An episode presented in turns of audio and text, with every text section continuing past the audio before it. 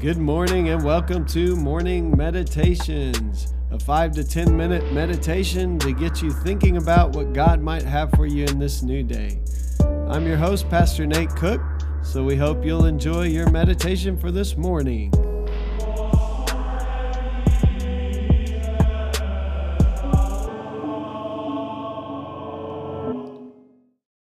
Hey, this is Pastor Nate, and this is your morning meditation. It is Monday, February the 7th, 2022. So today we are continuing to read from the Sermon on the Mount in Matthew chapter 5. Today we're reading Matthew chapter 5, verse 43 through 48. You have heard that it was said, You should love your neighbor and hate your enemy. But I say to you, love your enemies and pray for those who persecute you, so that you may be children of your Father in heaven. For he makes his sun rise on the evil and on the good, and send rain on the righteous and on the unrighteous. For if you love those who love you, what reward do you have? Do not even the tax collectors do the same? And if you greet only your brothers and sisters, what are you doing more than others? Do not even the Gentiles do the same? Be perfect, therefore, as your heavenly Father is perfect. Wow, this uh, this passage is a challenging passage. It's one we could use a refresher on in these days. Uh, we have a lot of categorizing of who's in and who's out in our world, and if you agree with me, then I love you. If you don't agree with me, then I hate you and I write you off and I will never speak to you again.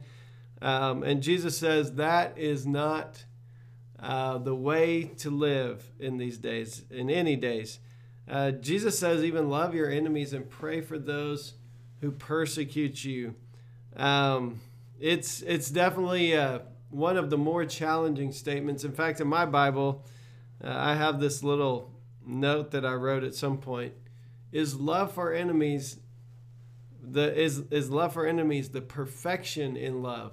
In other words jesus says be perfect therefore as your heavenly father is perfect. I, I think it's impossible for us to just you know grit our teeth and love our enemies. I think that's one of the things that many people try to do. And if we're loving our enemies out of some kind of uh, obligation it, it probably won't go well for us but I do think that what Jesus is pushing us towards is the fact that every person on the face of this earth, whether they happen to be your friend or your enemy, every person is created in the image of God. And God loves every person deeply. And so, even people that you have a hard time loving, God loves. And He says it here God sends rain on the righteous and the unrighteous. Uh, that rain would bring crops, it would make them have food, it would be kind of their currency. Um, so God sends his sun and sends rain for both people who are good and people who are evil. In other words, God does not discriminate between people, and so neither should we. And I think one of the things that we often lose in the midst of our disagreements and our arguments is the things that we have in common, and that is um, that we are created in the image of God. That every person you encounter today is a unique creation of God, and that that person is deeply loved by God. And so I think that understanding helps us to know what it means to not just love the people who love us, because that's easy, Jesus says. Everybody does that. But to begin to see what God sees in other people I was talking about this a little bit yesterday in my message, but I, I do believe it's really hard for us to see other people the way God sees them if we can't see ourselves as loved by God. There's so many times it's our own hurt and our own pain that we just vomit onto other people, and that tends to make them our enemies. And so we see things in them that we don't like, and maybe even reflections of ourselves, or maybe things that are uh, directly opposed to what we believe, but it's our own issues that we throw onto them. It's our own anger, it's our own hatred, it's our own unhappiness that often uh, we throw at other people. And so Jesus uh, is telling us, I think, here is that we need to understand that God loves us, and in understanding that God loves us, that God loves everyone else just like God loves us. That includes our friends, and it also certainly includes our enemies. And so Jesus is calling us to a whole new way. It's not this way of categorizing and separating, okay, these are my friends and these are my enemies, and I'm going to put them over there and just forget about them, or maybe even uh, wish ill will towards them, or maybe even directly cause harm to them. But Jesus says, all of us collectively, uh, all of us are children of God. All of us are those people whom God loves. And so if God loves your enemy, you're called to love your enemy as well. I know it's it's always a difficult teaching. Every time I read it, I am convicted, obviously.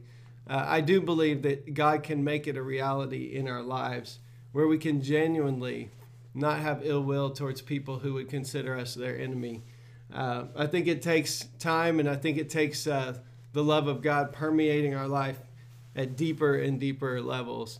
And I know I still have a lot of growing to do in this area and maybe you do too. But maybe the, the first prayer is God, would you purify my heart? Would you make me more like you?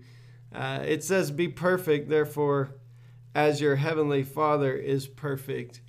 I've even seen that translated, because your heavenly Father is perfect. The only way we'll be able to live in that kind of love is if the love of God flows through us towards those people. Because it's, like I said, I've tried to just grit my teeth and love my enemy out of obligation. And that doesn't feel a lot like love. So uh, we need to trust that God will fill us with His love so that we begin to see people like God sees people. And then we can even see even people who consider us their enemies. They're created in the image of God, they're loved by God, and so they should be loved by us as well. Hey, that's just a thought for this morning, and I hope you have a great day. Well, thanks again for joining us for this morning meditation. Hey, do us a favor rate us on iTunes or even leave some feedback about our podcast so that other listeners can know how much you enjoy your morning meditations. Hey, have a great day.